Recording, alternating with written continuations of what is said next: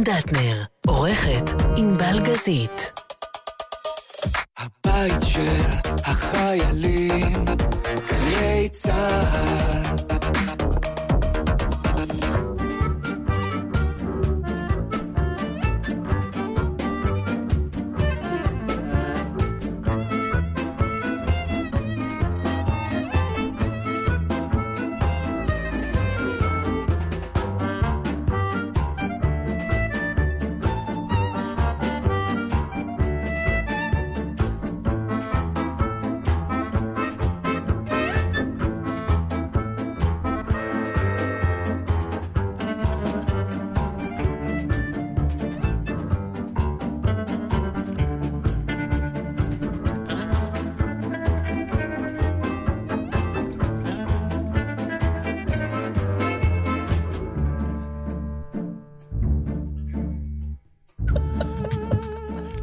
נפגשים בערב, בסדר. למה אתם מפריעים לנו, כן, הייתה לנו שיחה מאוד למה מעניינת. אתם, תמיד כשאנחנו מתחילים לדבר, אתם מגיעים ומפריעים לשיחה. הודיע קורא נתן. דטנר ענבל גזית, שאיננה היום. אה, נועם נזרי? וואו, איזה שם. נועם נזרי. היא בעצם אה, האחראית על הכל. אנחנו לא נפתח את זה יותר מדי, רק אנחנו פשוט נגיד שאנחנו נדבר על זה בשבוע הבא. אבל אימא של ענבל כן, אימא של ענבל מתחתנת, מתחתנת. וענבל לא צעירה. טוב, על המשפט הזה אתה תשלם. סליחה, היא לא צעירה, יש עובדות בחיים. אוקיי, אבל היא, יותר, היא פחות לא צעירה ממך. אוקיי, היא נראית. טוב, היא נראית מצוין, היא נראית מופלאה, אוקיי? אבל היא לא, היא לא בת עשר, אם זאת בדיוק. נו, בכלל להיות. נוכח בה. בדיוק היום שמעתי על עוד מישהי שהתחתנה וילדיה הקטנים היו בחתונה. שזה גם נחמד, אבל זה אחרת. אבל אנחנו, מאחר ואנחנו מכירים את אימא שלי, ענבל, את הילה, והיא מתחתנת עם בן זוגה, יש לומר, בחמש מאות שנים האחרונות, אה, ג'יי, לא יודעת, אולי זה יעקב, אז, ואנחנו מאוד שמחים בשמחתם, למרות שאנחנו רוצים לשמוע על מה ולמה השמחה הזאת, אבל זה יהיה רק בשבוע הבא. אז בואו נתחיל עם סתם נקדיש להם שיר היאה לגילם. בסוף, בסוף, לא עכשיו. בסוף כן, נקדיש? כן, כן. טוב, אז תצטרכו להישאר איתנו עד הסוף. אה, את יודעת, אמ, כשאני יוצא לשידור, אני יוצא ב-12 בצהריים מה- מהבית, כי לוקח לי הרבה זמן להגיע ליפו. אבל בסוף אתה. מגיע מוקדם, ואתה סתם אוכל לחיילים את האוכל. זה נכון, דרך אגב. עכשיו, זה באמת אוכל... לא טעים, אנחנו זה אומרים לא, אוכל לא, זה בהיעדר- אוכל, זה אוכל, כן, אוכל.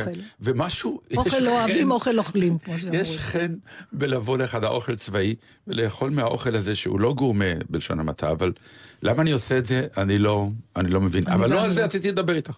אוקיי. יש לידי גן ילדים, בב- לידך איפה שאתה צמוד, גר? ממש, כן. כלומר, כמה בתים, ברחוב יש גן ילדים. וב-12 כל האמהות באות לאסוף. עכשיו, אני לא יכול לצאת מהבית, כי אני רק רואה את התחתים של האימהות. למה? למה? הן מכניסות את מכניסות הילדים? והן כולן מתכופפות פנימה כדי להתחיל לקשור בבוסטר לבוסטר. עכשיו, אף פעם זה לא הולך להם מהר, לא יודע למה, אבל הן מתעקשות שם על זה, ואני מצפצף, הדלת פתוחה, ועוד ג'יפ ועוד אוטו, ואני תקוע ברחוב, ומחכה לראות מתי האימהות יגמרו לקשור את הילדים. שזה מראה מאוד מלבב, אני מוכרח להודות. תאמין לי, רק אתה יכול לא, תחשבי על זה. לקשור בין גן ילדים ל... לתחת של נשים, לקחת של כאילו? נשים. זה באמת, לא שמעתי את האנלוגיה הזאת, ואני שמעתי אנלוגיות בחיים שלי, נתן, אתה מפ- מפעים אותי כל פעם מחדש, באמת. בשביל זה את איתי כאן. לא, אני פשוט שואלת את עצמי אם בתקופה שילדותיי היו צריכות להיקשר בבוסטרים, אם מישהו גם נהנה מהתחת שלי, כנראה ברור, שלא. לא, ברור לא, שכן. לא. תחת אף אחד לא אומר, אף אחד לא דיבר לא, על אני זה. לא חושבת שעל הישבן הספציפי שלי היה אפשר אה, אוקיי. לצפור ולחכות שאני אסיים כן, אבל כל הקטע האסתטי אני לא, מדהים. אני לא בקיצור, בטוחה. זה... אה, אבות לא באים לקחת את הילדים? באים, ראיתי. ואת התחתים שלהם אתה לא רואה? אני גם, אני גם אה, רואה, אוקיי, אבל הם לא- אה, מעטים. אני מוכרח להודות. האימהות באות לאסוף, זה גם שאלה, מעניין למה.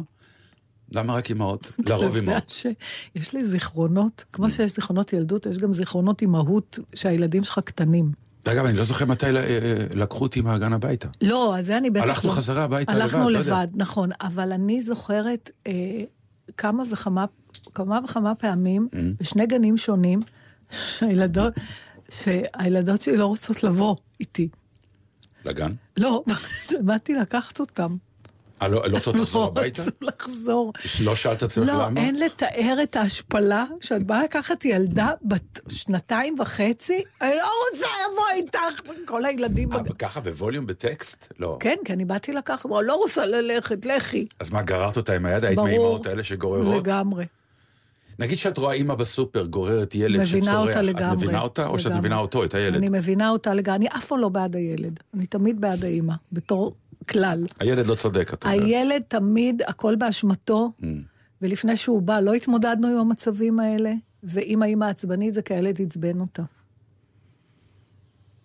אתה לא תומך בגישה אה, הזאת? לא, כי אני אה, קראתי פה על אה, איזה כתבה, לא זוכר, שמישהי ראתה אימא שנותנת סטירת לחי לילדה.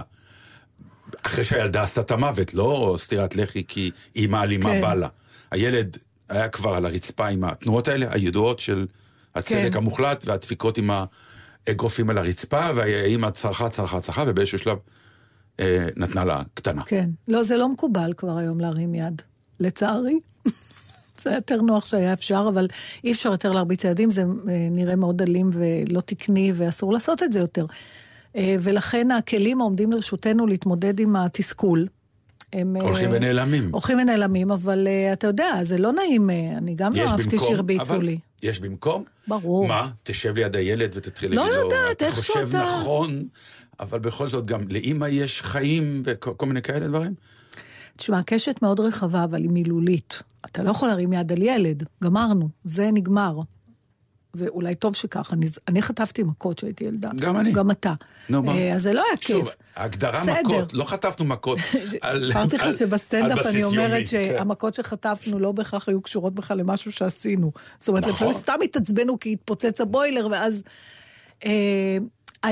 פעם העניין, תראה, זה לא שעודדו להרביץ לילדים, בתקופה הזאת עוד לא חיינו, אבל לא היה את המעצור החברתי שיש היום. כן. עכשיו, בוא, בוא נמתח קו. הרצון לתת מכות למי שמעצבן אותך קיים תמיד. אם זה הילד, אם זה הבעל. כן, אם ברור, ברור, ברור. השאלה כמה אתה מצליח לעצור את עצמך, והיום עם ילדים, אה, וזה בסדר, אבל אז הכל נשאר בקטע המילולי והאיומים. עכשיו, יש את האיומי סרק. אם לא תפסיק, אני עוצר. יש לי חברה שהייתה מומחית בזה. פתאום אמרת, תגידי, את מאיימת דברים שאת לא תעשי, באמצע איילון. עכשיו אני עוצרת את האוטו ומורידה אתכם. סתם. נכון, היא לא תעצור. והם יודעים את זה. Mm. והם יודעים. הם יותר חכמים היום. יאללה, שיר איך. הגענו? אה, אבל עם הילדים, אז אולי נדבר על מה שרצינו לדבר בשבוע שעבר. טוב, שיהיה שיר. קטן, ואחר כך, ויש לנו אבטיח, יש לנו אורחים פה היום, נועה ודורון, והביאו לנו אבטיח, אני תודה. חושב שזה תקדים שהייתי מאמץ. כל מי שרוצה לבוא ולהתארח באולפן, אתם מוזמנים, אבל תביאו משהו. זה יפה מאוד, ככה צריך.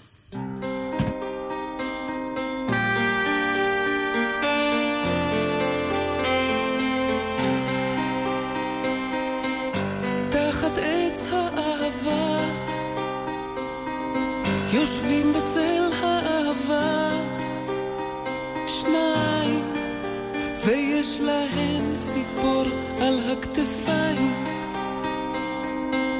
תחת עץ האהבה, יושבים בצל האהבה, שניים, ומבטן צלול מאיר עיניים. ושיר על השפתיים, וטוב להם משניים.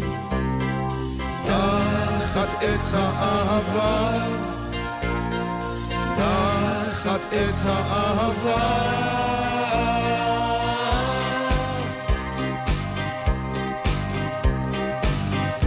תחת עץ האהבה, יושבים בצל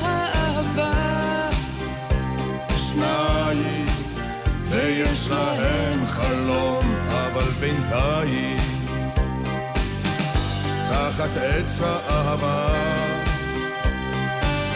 יושבים בצל האהבה,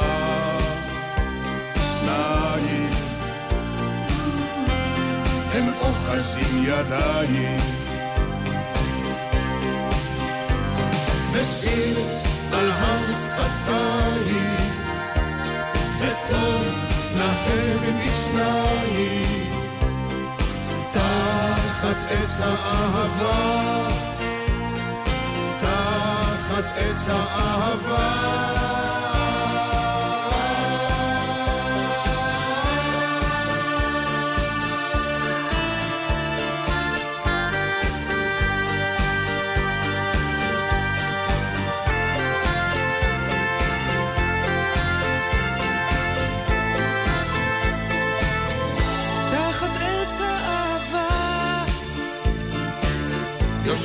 בצל האהבה. שניים עם הציפור עפים פורסים כנפיים. תחת עץ האהבה. יושבים בצל האהבה. שניים ומחייכים לכם כל השמיים. תחת עץ האהבה תחת עץ האהבה, תחת עץ האהבה.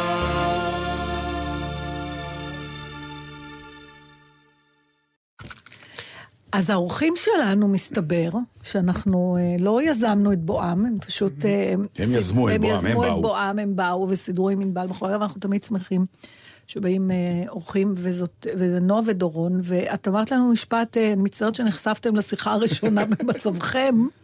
כן, זה היה זה מתאים לנו. בטעות, אז בואי כן. אה, תתקרבי, ודורון גם, למרות שאני רואה שאתה כבר יודע להיות בן זוג טוב, אתה רק מהנהן ולא מדבר הרבה, זה מצוין.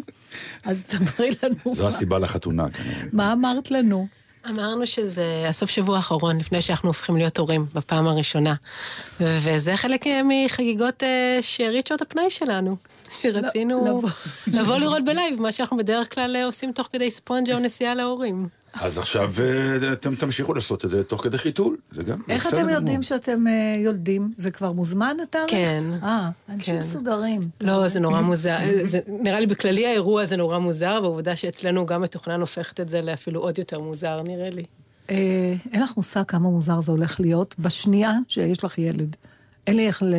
אין לנו מה להגיד אין לך, לנו מה להגיד לכם. איך לנחם? לא, באמת. לא צריך אין לנחם, אבל לא, לא. חייכם כפי שהכרתם אותם עד. עכשיו הסתיימו, אבל הם יהיו אחרים. אני יכולה לחסוך לכם אולי לא רק שהם אה, יהיו אחרים, את החיים הקודמים הם גם ישכחו. עד לגמרי, כדי כך. מה, תוך שבוע, זה לא שעוד שנה לא תזכרו, אני ממש זוכרת עצמי שוכבת בשבת במיטה, ואני אומרת לפצ'קה, תגיד, לפני שהילדות נולדו, מה היינו עושים בשבתות? עכשיו, אני הייתי 30 שנה בלי ילדים, 32 שנים. באמת, מה עשית בשבת? לא זוכרת. ישנת. ישנו, עד כמה כן. ישנו? פצ'קה אף פעם לא ישן ישנו, הרבה. היינו בים. לא ישנו, חושבת שהייתי בים. בקיצור, ככה, זה השיחות. מה היינו עושים? מה היינו עושים? זה מטשטש. אה, למה הכי התגעגעת כשנהיו ילדים? לשקט, לחופש, לישון. אה, אה, בהתחלה השינה, אה, זה הדבר הכי. אכזרי שנלקח ממני. אה, יחד עם זה קרו לי דברים מאוד טובים. אני חושבת שהמנגנון האבולוציוני מונע ממך להתחרט על הדבר, ולכן אתה... זאת אומרת, אתה לא יכול, בגלל שהוא גם משכיח ממך את החיים הקודמים, הוא גם לוקח ממך את האפשרות להגיד, למה עשיתי את זה? למרות שיש מחקרים היום, אה, דרך אגב, על אה, חרטות אצל הורים, אני לא מאמינה שזה אפשרי. נקודתית, כן, אבל לא בגדול. אה, מה עוד אנחנו יכולים להגיד לכם? אתם תמצאו את עצמכם, כן, יש מערכות יחסים חדשות. עם אנשים שאתם מתחברים איתם רק כי יש להם ילדים בגילכם, בגילם, בגיל של שלכם. לא, הדבר העצוב הוא לא זה. אה. הדבר העצוב הוא שאם יש לכם זוגות חברים בלי ילדים, תגידו להם שלום. כן. כי הם אה, לא ימצאו שפה משותפת יותר. נכון. ורק החברים המאוד מאוד מאוד מאוד מאוד טובים, כנראה יחזיקו מעמד. או יעשו מיד ילד גם, כדי פשוט אה, להתחבר, כי זה הוויה אחרת לגמרי. אבל יאללה, מספיק, איך אומרים? לא, אבל זה אושר. גדול כן. מאוד, מעט מאוד הנאה. אני אומרת כבר בעיניי, אבל אושר מאוד מאוד גדול. אני יכולה להגיד שהשינוי הכי תאומי, אם אנחנו נהיים רגע רציניים, ואם אני צריכה להגדיר במשפט אחד, אני חושבת שהשינוי הכי הכי גדול שהאימהות עשתה לי, זה שפתאום היה משהו יותר חשוב לי ממני. אה, עם כל הכבוד לבעלי ולנתן ולכל החברים כן, שהיו כי זה לי. משפט שאני לא מוכן לקבל. יש... ממך, אני, אני יותר חשוב, אה, אני פחות חשוב מהילדים אה, שלי. אותו דבר, אותו, בוא, אוקיי. בוא נסכם. אוקיי, יפה. אבל אה, אני. זאת. אתה, זה, דרך אגב, זאת לא מחשבה שהתרפקתי עליה, זה הכניס אותי לחרדה נוראית. אתה פתאום, תמיד פחד, פחדת שיקרה לך משהו, פתאום אתה מפחד שיקרה לילד משהו. ותתכונני, אולי יהיה לך דיכאון קטן. יופי, נתן, טוב שבאתם. לא, נו, לי- מה? לי לא היה דיכאון, אני בכיתי את שבועיים. לא יצאת מהדיכאון נכון. עד היום. בכיתי. שבועיים, זה נקרא דיכאון? לא, זה היה התחלה. כי זה קורה, זה קורה. הלחץ וזה...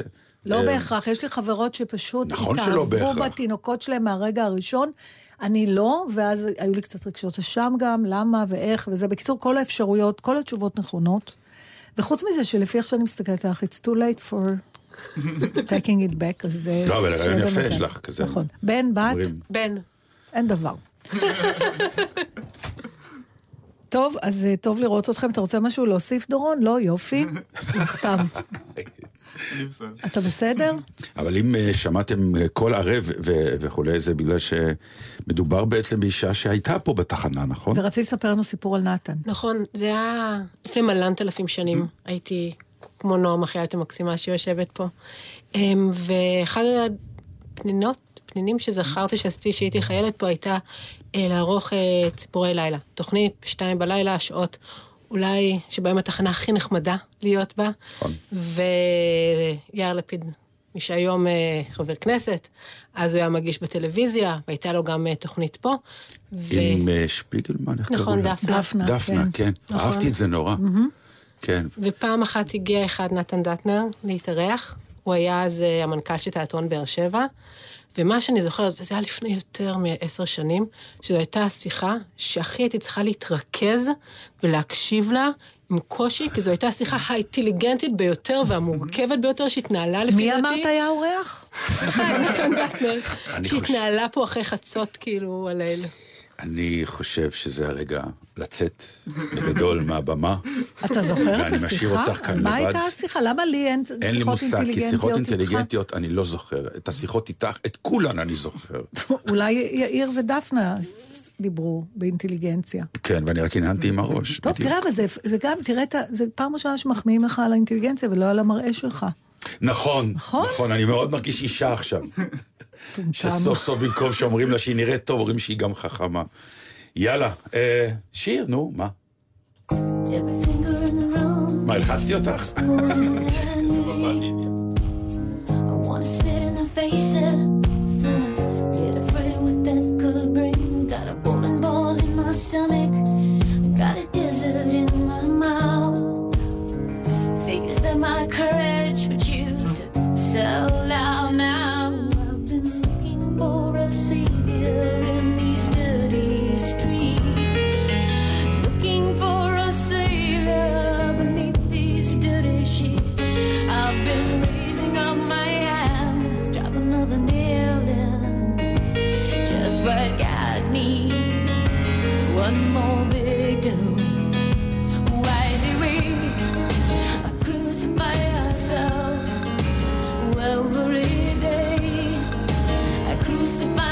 myself.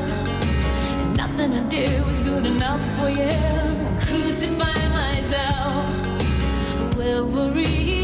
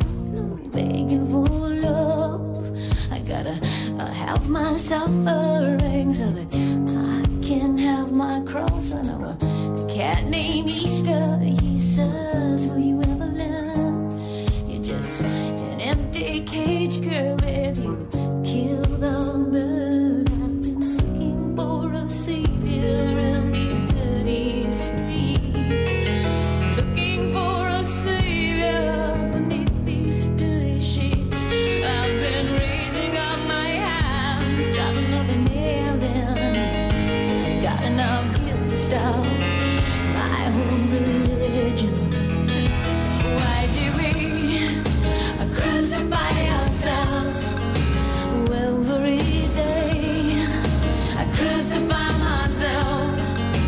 Nothing I do is good enough for you.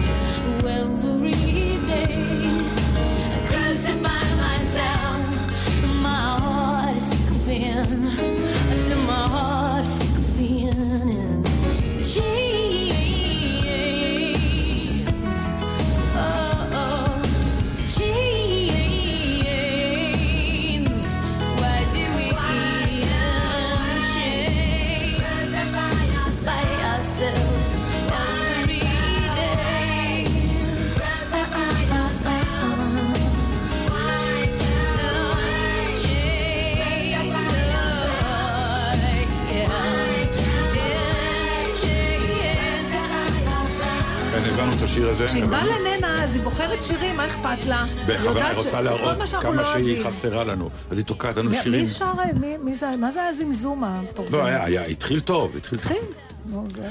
תשמעי. הסתיימה שנת הלימודים? בשעה טובה. לא כל כך, זה התקופות שאני הכי לא מה מסתדר אכפת איתן. לך? אתה- אתה מסיים את שנת הלימודים? לא, אבל כולם בחוץ, נו. כולם בחוץ. אלה היו 60 שניות על אהבת האנושות של נתן דטנר. לא, אבל תודי, נו. מה יש לי להודות? שאני אגיד, הרי אח- אחד הכיפים הכי גדולים שלנו, מה? זה ללכת לראות סרט באמצע היום. נו. למה זה כיף? כי רוב האנשים עובדים, ואנחנו, ברוך השם, עובדים רק בערב, אז יכולים לראות סרט באמצע היום בשקט, האולם רק שלנו, הקניון רק שלנו. מה אתה צריך שהקדיון יהיה רק שלך? כי זה נעים לי. טוב. זה שקט לי. עכשיו, אלף פעם אני, תמיד אני מדבר איתך על, על, על העניין של מה שנקרא, יש דברים שצריכים לעשות אותם נכון, אם אתה רוצה להביא את הרעיון שלך החוצה. אני כל הזמן אומר את המילה delivery, והמילה הכי קרובה לזה זאת הנגשה, אין לי מילה אחרת בעברית כנראה. הגשה אולי. לא, זה לא לא חשוב, הנגשה, זה אתה- יותר... אתה מבין, לא- בוא נקרא לזה לא רק המה, אלא האיך. לא המה ובדיוק האיך, ולפעמים גם המתי, שהוא חלק מאוד מאוד, נכון. אה, מאוד חשוב. וזה דווקא אה, אירוע שקרה בעירוני א', פה בתל אביב, שזה כזה בית ספר לאומנות ומאוד מאוד מאוד כאילו פתוח מבחינה רעיונית, מבחינה דמוקרטית, מבחינה אומנותית, הוא כאילו סוג של מודל, והטילו על שני חבר'ה להרביץ נאום סוף שנה. אז הם כמובן כמו הסוג התלמידים האלה של עירוני א', את יודעת, יש להם אג'נדה ו- וכולי. והם עשו את הטעות, שבגללה הבית ספר עשה גם טעות. והטעות הראשונה שהייתה זה שהם החליטו שהם לא ייתנו נאום בתודות, אמיתי, אלא יגידו תודה, אבל יש לי הרבה דברים רעים להגיד על בית ספר. רעים? כן. ו... זה לא היה מהנאומים בס- כמו הסרטים האמריקאים של אה, פנינו לעתיד ומוטיבציה ואת המ... לא, לא כזה. ממש לא כזה. כי ה- הנושא שהם העלו, ותכף אני אגיד לך מהו, הוא נושא כאוב שאני ואת מכירים, ואכן צריך לדבר עליו בבית ספר. אבל לא שאתה פותח ברכות במסיבת הסיום, וזה מה שנקרא המתי. אתה לא יכול לעשות את זה ככה. ואם בחרת לעשות את זה ככה, את, אני רץ טיפה קדימה. הטעות של הבית ספר הייתה זה שהם ביטלו את זה. והם אמרו, אתם לא, ונתנו את האפשרות לדברי הסיום לשני תלמידים אחרים, תוך הכוונה מה אתם צריכים לומר.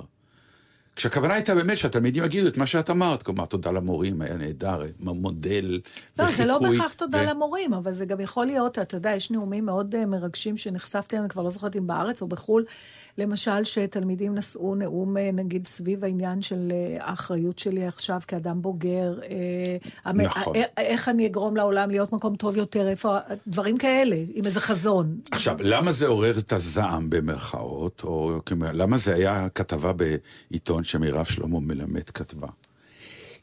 כי הם בעצם הביאו שיר של אגי משול. שיר אולי- שאני מאוד אולי- מכיר ואני אקריא לך אותו תתחיל, עכשיו. אז אולי תעשה לי אבל- סדר, בגלל שאני לא מכירה ואולי עוד מאזינים לו, תתחיל עם התכנים. זאת אומרת, בעצם... התוכן היה מאוד פשוט. כן. הם, הם, הם כתבו ככה, התבקשנו על ידי צוות בית הספר לכתוב נאום הכולל נושאים, מושגים ומילים מעולם הפדגוגיה. כשזה מסכם שנות, שש שנות עשייה חינוכית בתוך מוסד אקדמי מפואר. אבל היום אנחנו רוצים להאיר דברים אחרים. טעות. מה שאמרו להם, שהדבר הנכון היה לעשות, הוא באמת קודם, זאת חגיגה. אז אה, יש לכם גם מקום לבוא ולהגיד המון תודה על דברים שעברתם פה. ורק אחר כך... ובסוף לבוא ולהגיד, ודברנו האישי, והשיר שהם רצו להקריב, והם לא הקריאו, אבל זה שיר שאני מכיר מאוד טוב, כי גם הילדים שלי וגם הילדים שלך, ודיברנו אלף פעם על מערכת החינוך,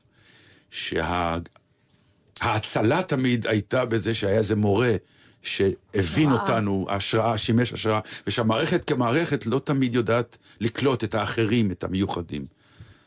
אז השיר של אגי משעול, אני בשם התלמידים מקריא אותו, אה, אחרי שכמובן בירכתי את הבית ספר הזה, כי הוא באמת בית ספר מופלא, והוא מוציא תחתיו תלמידים אה, נהדרים. דרך אגב, אני, אני כתבתי פתק, או, לא, אני כתבתי היום, לפני שבאנו, כאילו, כי פתאום ראיתי בעיתון, אפרופו הנוער, שיש מה שנקרא בוגרות של קורס טיס עכשיו, יחד עם בוגרות של קורס מפקדי טנקים. כאילו, אתה אומר, יש נוער, נוער. זה יפה. אוי, נתן, כן. זה הולך ככה. יש.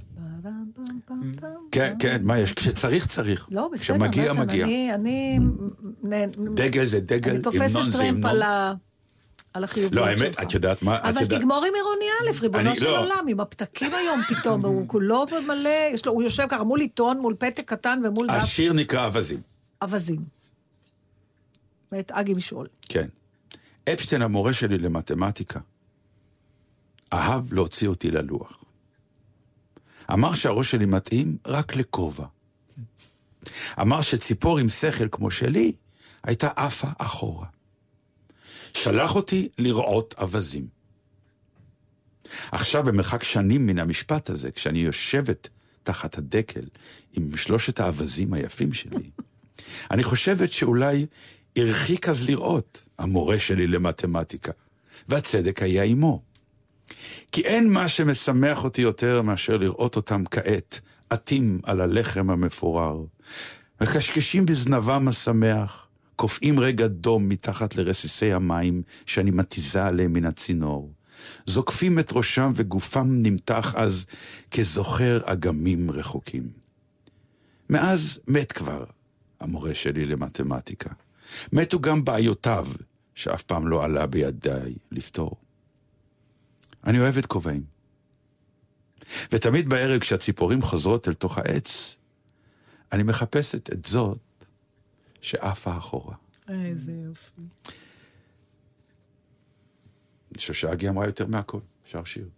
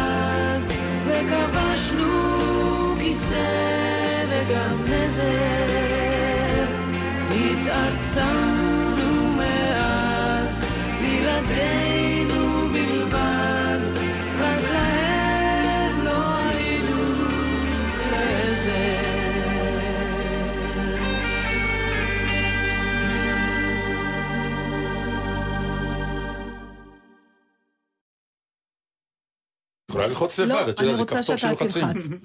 עכשיו, אנחנו נדבר על, אה, על אה, משהו שקורה לנו לפעמים, ואנשים מתקשים להאמין, אבל אני אסביר שוב. אני, נתן ואני לא משוחחים מראש על איזה נושאים, אה, על איזה נושאים נדבר בתוכנית, אף אחד לא נותן לנו נושאים, כל אחד כותב לו על אה, פיסת נייר או זה, ואז אנחנו מגיעים לתוכנית, ולפעמים קורה, כמו שקרה בשבוע שעבר, ששנינו הבאנו את אותו מאמר ש... מה שנקרא, קפצה לנו הגבה כשקראנו אותו. לא דיברנו עליו קודם, ובכל זאת אה, שנינו אה, רצינו, ובגלל שחשבנו שלא יהיה מספיק זמן להתעמק, החלטנו להשאיר את זה לתוכנית השבוע, שכמו הרבה פעמים כשהקסם של התוכנית הזאת עובד, זה בדיוק מתלבש כמו כפפה על הנושאים האחרים שדיברנו היום, ואפילו על האורחים שלנו, שהם דקה לפני להיות אבא ואימא. אז הכתבה, הטור שבו מדובר הוא הטור של ניסן שור. אה, שכותב טור על האבהות שלו, נגיד בגדול, אני אומרת בהארץ, וכל שבוע על אספקט אחר. ולפני שבוע, אה, אני לא אקריא, אקריא הכל, אני אקריא רק חצי, ואז אה, נראה, נדבר על זה. אז אחד הדברים שהוא מדבר עליהם בטור, משבוע שעבר, זה על, על מה יהיה כשהילדים יהיו גדולים, ההתעסקות בעצם, מה יצא מהילד. אז הוא אומר שבניגוד ל... שיש איזה מסתורין וסביב מה יהיה עם הילד, וזה מה שהופך את מלאכת ההורות לחוויה מרתקת, אומר ניסן שור. אנחנו מוקפים באנשים מבוגרים שהכל ידוע אצלם, הדרך כבר סלולה, והם דוהרים בה כמו סוסים מכוסי עיניים. במקומות שבהם יש רק סימני קריאה, הילד הוא סימן שאלה. ישות טעונה באנרגיה פוטנציאלית. מה יהיה איתו? מי הוא יהיה? אולי הייטקיסט. אני מת להייטקיסט. זו התקווה הכלכלית היחידה שלי. השאיפה היא שהילד שלי יממן אותי בערוב ימיי. אני רואה שאתם מהנהנים. אני סומך עליו, עם השחיקה בקרנות הפנסיה והתעסוקה המעורערת בעידן החדש. הוא יוציא אותי מהבוץ. אני בונה עליו כדי שיפצה אותי על הבחירות האומללות שעשיתי בתחום הקריירה. אני לא רוצה שיהיה איש תרבות או איש רוח ושלא יעשה רוח. שלא יצייר ציורים ולא ילחין שירים ולא יכתוב מילה אחת או תסריטים שלמים. ולא יביים סרטים ולא דוקו ולא שמוקו וחס וחלילה לא וידאו ארט או משהו בסגנון. שיתרחק ממקצועות שבהם משלמים שוטף פלוס 90 או לא משלמים בכלל תמורת קרדיט, ושלא יהיו לו יומרות אומנותיות. שיהיה מחובר לאדמה כמו עץ סקויה, ויביא כסף הביתה, ויבנה לי וילה עם בריכה. ואם בכל זאת הנפש שלו תרגיש צורך לבטא את עצמה מבחינה יצירתית, אמליץ לו להשקיע במניות של אפל. אה, והכי חשוב, רק שלא יהיה שחקן. אלוהים, רק שלא יהיה שחקן. זה החשש המשותף לכל ההורים שאני מכיר. אף פעם לא נתקלתי בהסכמה כה גורפת. אנשים מבועטים מהאפשרות שהילדים שלהם יהיו שחקנים. הם מעדיפים שיהיו רוצחים סדרתיים. רק לא שחקנים. בגני השעשועים מזהים את הילדים עם הנטיות התיאטרליות ומסמנים אותם, שמים עליהם עין. כל מימיקה יוצאת דופן מעוררת מיד חשד. הבן שלך יהיה שחקן, אה? זה משפט שנאמר בשעשוע מהול ברחמים. כן, כן, רואים כבר עכשיו שהוא שחקן. לא, לא, לא, לא, לא, מה פתאום, השתגעת, הוא לא, הוא לא התכוון, זו תגובה לא רצונית, אני אקח אותו מחר לרופא. בכל פעם שהבן שלי אומר לי, אבא שב, אני רוצה לעשות לך הצגה, אני חוטפת התקף חרדה. כשהוא עושה פרצופים מצחיקים, אני מבקש ממנו שיפסיק לאלתר. כשהוא אומר לי, אבא, אני אהפוך לספיידרמן, אני אהיה משהו אחר, אני אומר לו שהוא לא יכול להיות מישהו אחר. הוא מה שהוא, זו גזירת הגורל שלו. ואני מדלגת קצת, והוא אומר, הדבר האחרון שאני צריך זה שחקן בבית. עוד רגע הוא יתחיל להתאמן מול המראה ולשנן מונולוגים של חנוך לוין על גופתי המתה, אני אשבור את כל המראות בבית ואשרוף את כל המצלמות. שמעתי שיש גם שחקנים שהם בני אדם נורמליים. יכול להיות שזה בהחלט אפשרי, אבל השחקן מגלם את הפחד שלנו מהלא אותנטי. השחקן הוא לא צפוי, הוא לא אמיתי, הוא מזויף ומזייף, אי אפשר באמת לסמוך עליו. הוא כלי ריק, אין לו אישיות משלו. הוא זיקית, אתה אומר לו לעשות ככה, הוא עושה ככה, תעשה אחרת, הוא עושה אחרת. הוא מחפש כל הזמן את תשומת הלב של אחרים. הוא חי על תשומת לב. כל נוכחותו זועקת, תסתכלו עליי, תאהבו אותי, תמחאו לי כפיים, תסגדו לי, הנה אני, הנה אני. לא, לא, אל תסתכלו לשם, אני כאן. זה כל כך מתיש. בקיצור, שחקנים הם כמו ילדים, וזה מה שמטריד בהם. הם היו אמורים להתבגר ולהתייאש, ובמקום זה הם עומדים במרכז החבל, במקום להגיע כבר לצד השני. עכשיו, הוא נכשל כעיתונאי, כי אני, לא, אני עד עכשיו לא, לא מבין או אם לא. זה כתיבה הומוריסטית, נכון. או שאתה מתכוון לזה. כי אם אתה מתכוון לזה, זה די דלוח ולא עמוק, מה שכתבת על עולם השחקנות, ואם זה הומור, אז לא זה לא מספיק מספיק ברור. ברור. תראה, אני, אני חושבת, אה, כמובן שאני חושבת שזה בהומור, אולי הומור היא לא המילה הנכונה, אני חושבת שזה נכתב ציניות. בסוג של ביקורת על כל ה... איך... על כל הציפיות הבורגניות שלנו מה... מה... לא, לא בטוחה שהוא באמת חושב ככה, אבל זה לא משנה, בוא נתייחס... קודם כל זה הצחיק אותי עם הצד השני, הלוא יש את הבדיחה האהובה עלינו מאוד של שתי פרחות כאלה שעומדות משני קצות ה... שתי גדות הנהר, אתה לא מכיר את זה? ואחת כן, צועקת לשנייה, סמדי, איך מגיעים לצד השני? אומרת לה, מטומטמת, את כבר בצד השני. אז אנחנו כבר בצד השני. תראה, אתה לא יכול להתעלם מזה שיש משהו, יש הרבה אנשים שחושבים ש... אפילו שחקנים אומרים, אני לא רוצה שהילד שלי יהיה שחקן. אבל זה לא, מה- לא מהסיבות שהוא הוא תיאר. תראה, בוא, בוא נפריד את השיחה לא. לשניים. קודם כל, בוא ניקח את החצי הראשון. ו, ונדבר על בכלל... מה אומר החצי הראשון? החצי הראשון, הוא אומר, אני רוצה שהילד שלי יהיה כך וכך. אבל מי אמר ששואלים אותו בכלל? מה זה אני, אני- רוצה שהילד שלי... הוא לא אומר הוא מתכוון ששואלים. שהתקוות האם- שלו. אני רוצ- משהו יהיה בהייטק. בכלל, האם בכלל מה? אתה אי פעם, האם אנחנו מתעסקים ברור שאנחנו עם מתעסקים. הרצון, האם אתה אומר, אני רוצה שהילד שלי יהיה ככה וככה? ברור. מה רצית שהילדים שלך יהיו? שהם יהיו במקום שיהיה להם טוב, במקום שהם ירוויחו הרבה כסף, במקום שהם יהיו מאושרים כשהם קיימים בבוקר, רק שהם ימצאו את זה.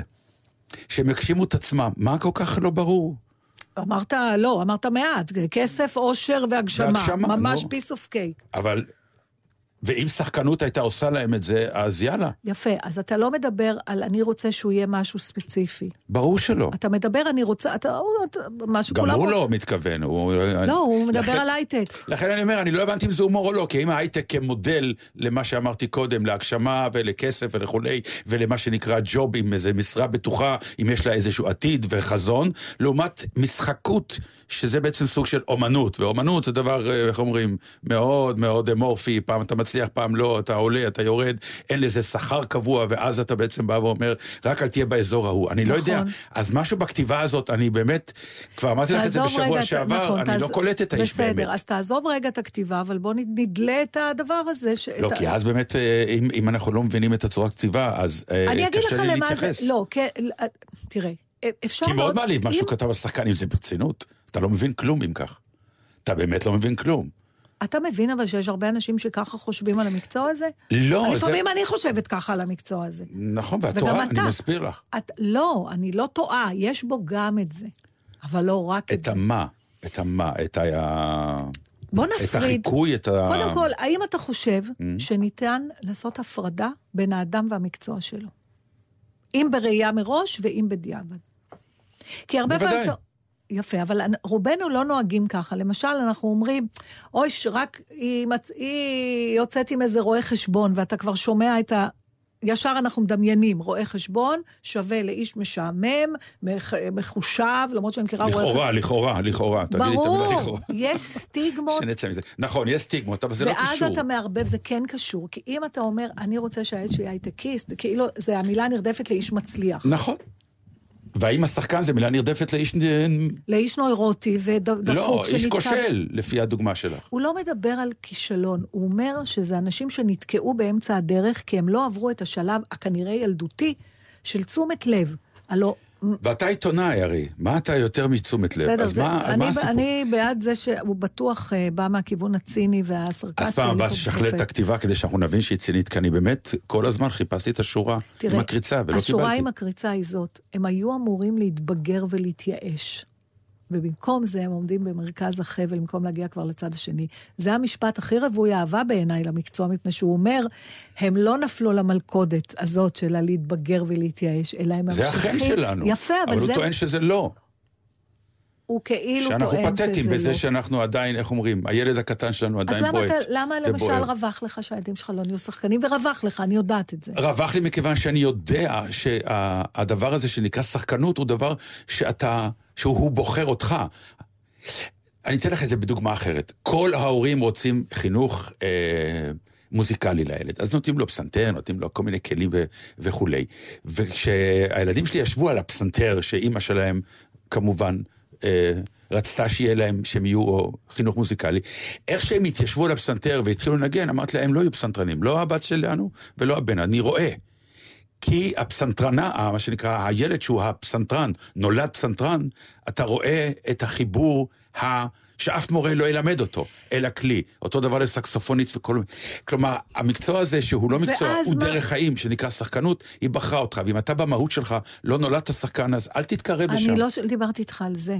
אבל כשאתה רואה את הילדים תקשיב שלך- שנייה, נתן, דיברתי איתך על תחושת הרווחה שהייתה לך והייתה גם לי, שהילדים כי שלנו אנשים לא טועים, בחרו. כי אנשים המון פעמים רואים את המקצוע הזה כסלביות, כפרסומת, והם אבל מוטעים. אתה, שאתה מכיר את המקצוע, בכל נכון. זאת, אל- אתה לא יכול להסתיר שהייתה לך רווחה, שהילדים שלך לא נורא מוכשרים לזה. לא, לא, לא, לא, לא? לא, לא. אני טועה? את טועה, כי אם הם היו נורא מוכשרים, הייתי שמח מאוד אם הייתי עובד איתם על אותה במה גם. ברגע שהבנתי שזה לא כישרון ענק, וזה לא אז בדמם, עדיף שהם לא אז יעשו עדיף את שהם לא יהיו שם, כי אני רואה אנשים שהטעו אותם. המון פעמים יש הרי את ההורים שאומרים, הבן שלי, כמו שהוא אומר, הבן שלי שחקן, זה, והם דוחפים, מגשימים חלום של עצמם על אני חושבת הילדים. שזה לגיטימי והם בכלל. מוטעים, והם מגיעים למקומות, ואתה רואה שהם אוקיי, לא אז טובים. השאלה, יש לנו פה הורים עוד דקה. Mm. אז זה לגיטימי לרצות בכלל שהילד שלך יהיה משהו? זאת אומרת, זה חלק מהמהות שלנו כהורים? א', ברור להתעסק שכן. עם השאלה הזאת בכלל? ברור או- שכן. אני- אל תעני, כי אני יודע שאת רוצה לענות, אבל אה, אה, יש לך... את יודעת מה, אולי אפילו? תעני, כי אני אגיד לך למה. לנועה הוא את- מדבר, לא אני אליי. מדבר לנועה. כי התשובה שתעני היום תהיה אחרת מהתשובה. שתעני אחרי הלידה. אז אנחנו נזמן אותם עוד פעם. כי משהו, משהו, אה, כי כרגע תעני משהו. מאוד לוגי עם איזו סימולציה של אימהות. בואו נראה, בסדר. וביום שתהיי אימא, את תראי שהכל קורס והכל משתנה, ואז באמת תתני אבל תשובה. השאלה הזאת, האם יש באמת את הצד אחד, כמו שאתה אומר, שהורים, שכמעט מראש מחליטים לאיזה, אני לא חושבת... אני לא מח- מכיר דבר כזה, תקשיב, נו. הם לא מחליטים מה הילד יהיה. נכון. אבל הם בפירוש דוחפים אותו, מנווטים אותו, אני לא רוצה להשתמש במילה דוחפים, כי היא שיפוטית, מנווטים אותו למשהו שהם מעריכים שכדאי יותר להיות זה ומשהו אחר. למשל, כן, תלמד חמש יחידות מתמטיקה. ואם אתה צריך לבחור בין שיעורי פיסול, אני לא מדברת על מובהקות בכישרון, עזוב כן. את זה עכשיו, אלא אני אנווט את הילד, כי אז יהיה לו יותר סיכוי להגיע למקצוע שאולי יאפשר לו חיים יותר קלים. כל מה שאני שואלת, האם זה בכלל חלק לגיטימי מהתפקיד שלנו כהורים? או שאולי, רובנו בטח לא הורים יהודים, התפקיד שלנו כהורים זה לתמוך בהחלטות של הילד. אבל ההחלטות של הילד, אה, הן מנווטות גם על... אנחנו... אני מאמין שהיום ההחלטות של הילדים הן מנווטות לאן שהם רוצים. אני חושבת שכשיש משהו... ואם ישנה טעות, אז שיטעו, שיטעו לבד. אבל שההחלטה נכון, על החיים שלהם תהיה איתך. שלהם, נקודה. מאיזה גיל? החליטו, מאיזה גיל? זה אחת מהטרגדיות. כל החלטה נופלת בגיל של הילד הנכון לו. יש ילדים שטועים וטועים וטועים, ובסוף בגיל 40 מגיעים למסקנה שבעצם המקצוע שלהם הוא זה וזה. זה החיים. אנחנו רוצים יעילות, אנחנו רוצים שהכל יהיה יעיל, מה שנקרא. יצאת מהצבא, גמרת, יש לך מקצוע, עכשיו לפעמים זה קורה. וזה נהדר. לפעמים זה חושבת- קורה פעם אחרת, בגיל אחר. זה מה אני יש. חושבת שרובנו אומרים, אומרים ומתכוונים לזה בליבנו, שאנחנו רוצים שהילדים שלהם יעסקו בכל מה שיגרום להם אושר. נכון. אבל אני חושבת שרובנו Mm.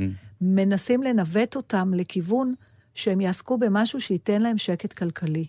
בתור דבר ראשון. תראה, שקט כלכלי נותן אושר באיזשהו מקום גם כן. אה, אבל תלוי כמה זה מרוחק. אז אולי אני אנחנו... הכרתי, אני הכרתי אבא אחד שאמר לילדים שלו, תראו, אני נותן לכם שכר לימוד פעם אחת. כן, נו, זה... יש לנו חבר. ואם כן. טעיתם, הפעם השנייה עליכם. אין, אין פעם שנייה. פעם שנייה, אתם, אין, אין לי בעיה, תלמדו עשר פעמים. אני את הראשון נותן. עכשיו אני חותמת לך שאותו נו. בן אדם, כן, אם הראשון היה רפואה, כן. או עריכת דין, או אני לא יודעת, תואר בפיזיקה זה, והילד היה אומר, אתה יודע מה, אני רוצה בסוף להיות, אה, ללמוד מנהל עסקים בכלכלה, הוא היה מממן לו. אם הבחירה הראשונה שלו הייתה ריקוד אינדונזי, אז הוא היה אומר לו, עכשיו תממן לבד. אני חושבת... לא מסכים איתך. הלוואי ולא, הלוואי ולא. אז עכשיו, נועה, תגידי לי מה את חושבת. לפני שאת אימא, שבוע לפני אימא, גם דורון יכול להגיד משהו. אה, שאני מכירה הורים שאמרו לשלושת בני- בניהם, אתם יכולים ל- ללמוד ולהיות מה שאתם רוצים, כל עוד אתם לומדים מדעי המחשב. אה, ואולי זה לא הכי רומנטי, אבל אני כן מאמינה שנקודת זינוק כזאתי נותנת לך אחר כך את החופש ללמוד ריקוד אינדונזי. ההפך, זה פחות קל. וזה נורא לא רומנטי, מה שאמרתי עכשיו. אבל... אה, כן, זה מאוד ריאליסטי, מאוד מציאותי, זה נכון. אה, אני מודה שבאינסטינקט העקרוני, כמובן, אם הייתי שומע שילד שלי רוצה ללמוד ריקוד אינדונזי בתור השכר לימוד שאני צריך לשלם לו, אני אנסה לדבר איתו אחרת, אבל אני אעמוד בהבטחה שלי. בסדר, בסדר. ברור, עצות מוכרחים לתת, כי אף אחד לא ייקח את אבל זה הניסיון הרבה שלנו. יותר מעצות, נתן. אז זה צריך להישאר עצות, זה מה שאני אומר. אז, אבל, זה צריך להישאר עצות. אבל גם העצות שאתה נותן לילד שלך, כן. הן באות מנקודת מבט של אדם בן, נגיד, 40 או 50. והילד שלך, שהוא יהיה נגיד בן 16 או 17, למה הוא צריך את הראיית עולם שלך? הוא לא צריך את הראיית העולם שלי, הוא צריך את הניסיון שלי.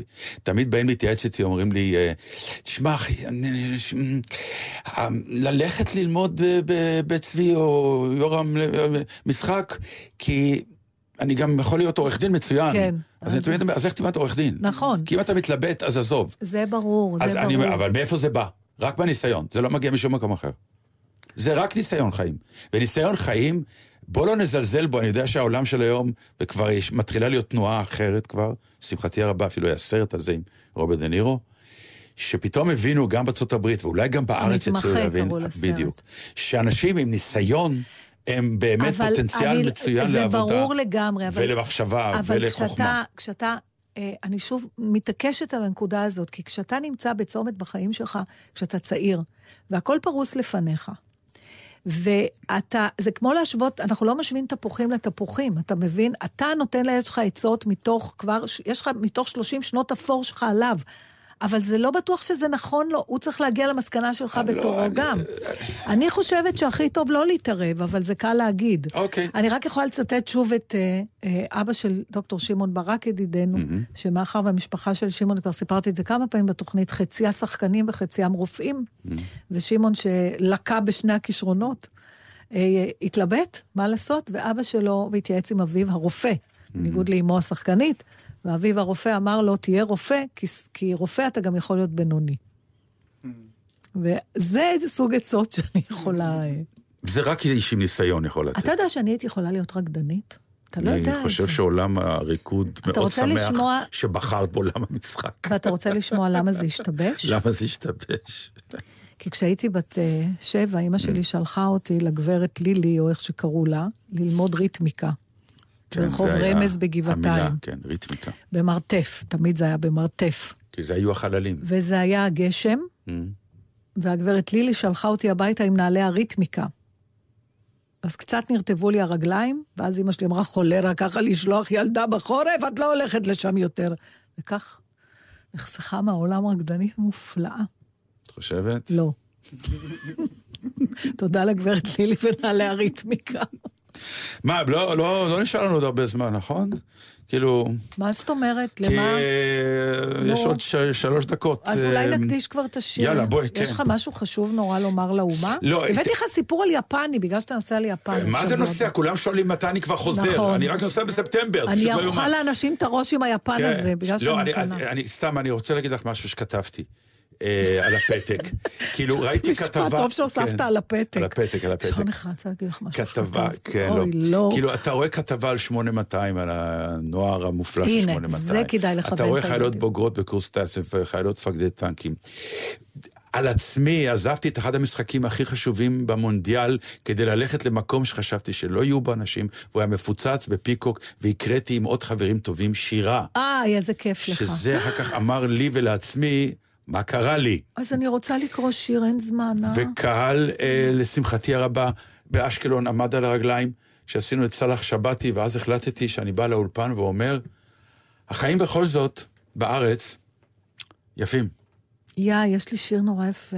טוב, שבוע הבא. למה? יש לך עוד אה, שתי מה, דקות. זה, אז, אה, ואז, ואז לא נוכל להשמיע את השיר של... יאללה, אז אז שבוע את הבא. השירה אנחנו נשמור לשבוע הבא, ועכשיו אנחנו מקדישים את השיר צ'י- צ'יק טו צ'יק להילה ולג'יי, שהתחתנו בעשור עכשיו. השישי לחייהם. עכשיו הם עושים את המסיבת חתונה. מה אני אגיד לכם? יש תקווה! מזל טוב. מזל טוב. אודיה קורן, ומזל טוב אה, מראש לדורון ונועה. נתן דטנר, אה, נועם זמרי, יהודה רבינוביץ', ענבל גזית, העורכת. ואני, ואני, ואני. מי? שם? תזכירי לי שם, שם. אודיה קורן, קורן. קורן, קורן, זהו. קורן, זה השם משפחה, נכון? שחקנית ורקדנית. לשעבר. שבת שלום. seems to vanish like a gambler's lucky streak. When we out together, dancing cheek to cheek. I'd love to climb to mountain, reach the highest peak. But it doesn't thrill me half as much as dancing cheek to cheek. Oh, I'd love to go out fishing in a river or a creek. But I don't enjoy it half as much as dancing cheek to cheek. Now, mama, dance with me. I want my arms about you, the charms about you will carry me through. Yes, heaven. I'm in heaven. and my heart beats so that I can hardly speak. אתם עם גלי צה"ל. הורידו את יישומון גל"צ וגלגלצ. אוהבים טבע? אוהבים צילום? טבע עולמי, טבע מקומי, תערוכת הצילום מבית מוזיאון הטבע בלונדון, ותערוכת צילום הטבע הישראלי עכשיו במוזה, מוזיאון ארץ ישראל תל אביב. כמה ילדים ובני נוער נפגעו להערכתכם בחופש הגדול שעבר בתאונות דרכים? 1,233 ילדים. השנה מוכיחים שאפשר גם אחרת. לפני כל נסיעה מוודאים שכולם חגורים, לא משתמשים בטלפון בזמן הנהיגה, ואם צריך, עוצרים להתרעננות במקום מוסדר ובטוח. החופש הזה נלחמים על החיים של הילדים. עם הרלב"ד, הרשות הלאומית לבטיחות בדרכים.